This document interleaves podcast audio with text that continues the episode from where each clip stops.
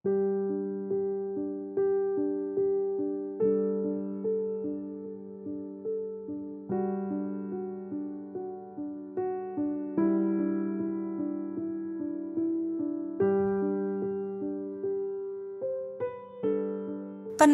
Saat Teduh Gereja Kristen Jakarta Sabtu 25 November 2023 dengan tema Jangan Tunggu Nanti.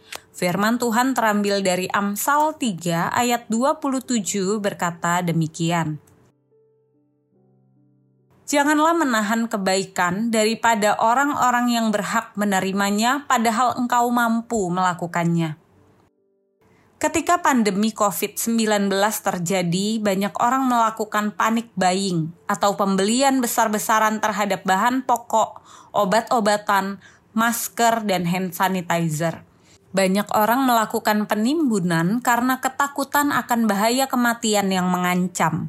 Akibatnya, harga barang naik puluhan kali lipat dan banyak orang tidak dapat membeli baik obat-obatan maupun vitamin masker, dan hand sanitizer.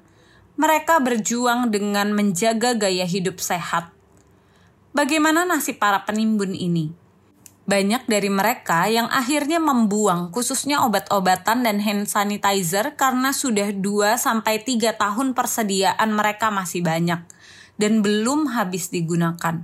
Menurut kesaksian orang yang pernah menimbun barang selama masa COVID, mereka mengaku sebenarnya mereka sempat ingin membagikannya kepada orang yang membutuhkan sebelum kadaluarsa. Sayangnya mereka menunda, menunggu sampai nanti, sampai akhirnya mereka lupa dan barang-barang tersebut terbuang sia-sia karena tidak dapat digunakan lagi. Penulis kitab Amsal menegaskan kepada para pembacanya untuk tidak menahan kebaikan daripada orang-orang yang berhak menerimanya padahal engkau mampu melakukannya.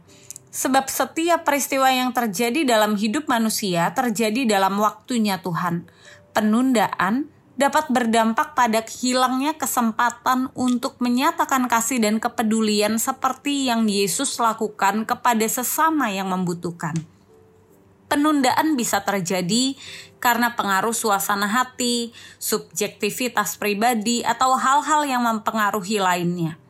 Namun firman Tuhan jelas mengatakan bahwa jika Tuhan mempertemukan kita dengan orang yang dapat kita bantu dan kita sebenarnya bisa melakukannya, maka jangan menunda. Jangan mengikuti perasaan semata-mata karena kasih Tuhan yang memedulikan kita juga bergerak, menjangkau orang lain di sekitar kita. Mari belajar untuk siap sedia menyatakan kasih dan kepedulian kepada sesama.